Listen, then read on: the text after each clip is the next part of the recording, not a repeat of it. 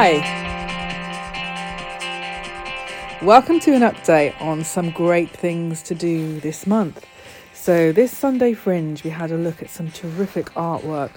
Celebrated Alice Cooper's seventy-sixth birthday with some fine art t-shirts by Axelina Productions. Wished the wonderful Gary Webster his own happy birthday, the star of T V and screen. And also we had a little look at some of the shows coming up in March. If you're around the Hope Theatre, then check out a brand new show about detention centre Blackridge. There's so many vibes today about what's really happening in the world, and it's cutting past traditional mainstream media. So support this work at Hope Street Theatre. In the middle of March it opens.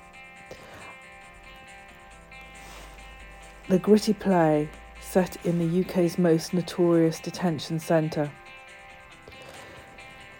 runs until the sixteenth of March with an age restriction of fourteen plus.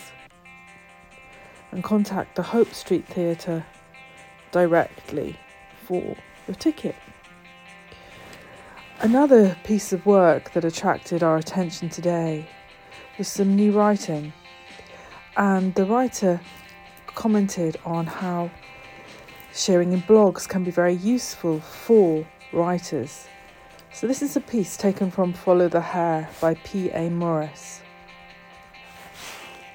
I found the witch sitting by the spring that flowed through the woodland since the first trees had emerged.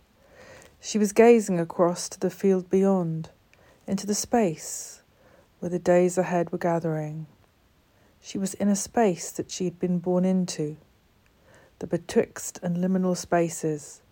I watched her for a while, her stillness that held her in a delicate balance, a stillness that she had honed into a weapon that she could wield like a switchblade. I did not want to disturb her peace.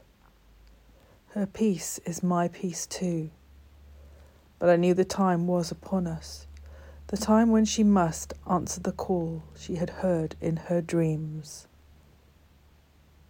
So again, that piece is taken from Follow the Hare, which is written by P. A. Morris.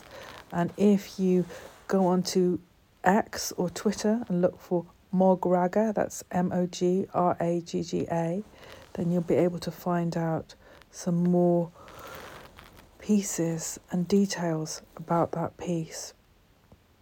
So whatever you're up to this Sunday, it's looking mighty fine out, and some, some snowdrops are popping through slowly. And I also found today on Sunday Fringe quite a few of the crafts artists are going to fairs in Hampstead and selling their wares. So do look out for local things that you can support and enjoy the creativity around you. And if not, then why not find a great ebook to enjoy and keep warm. In all events, here's to your creative endeavour. And here's to you.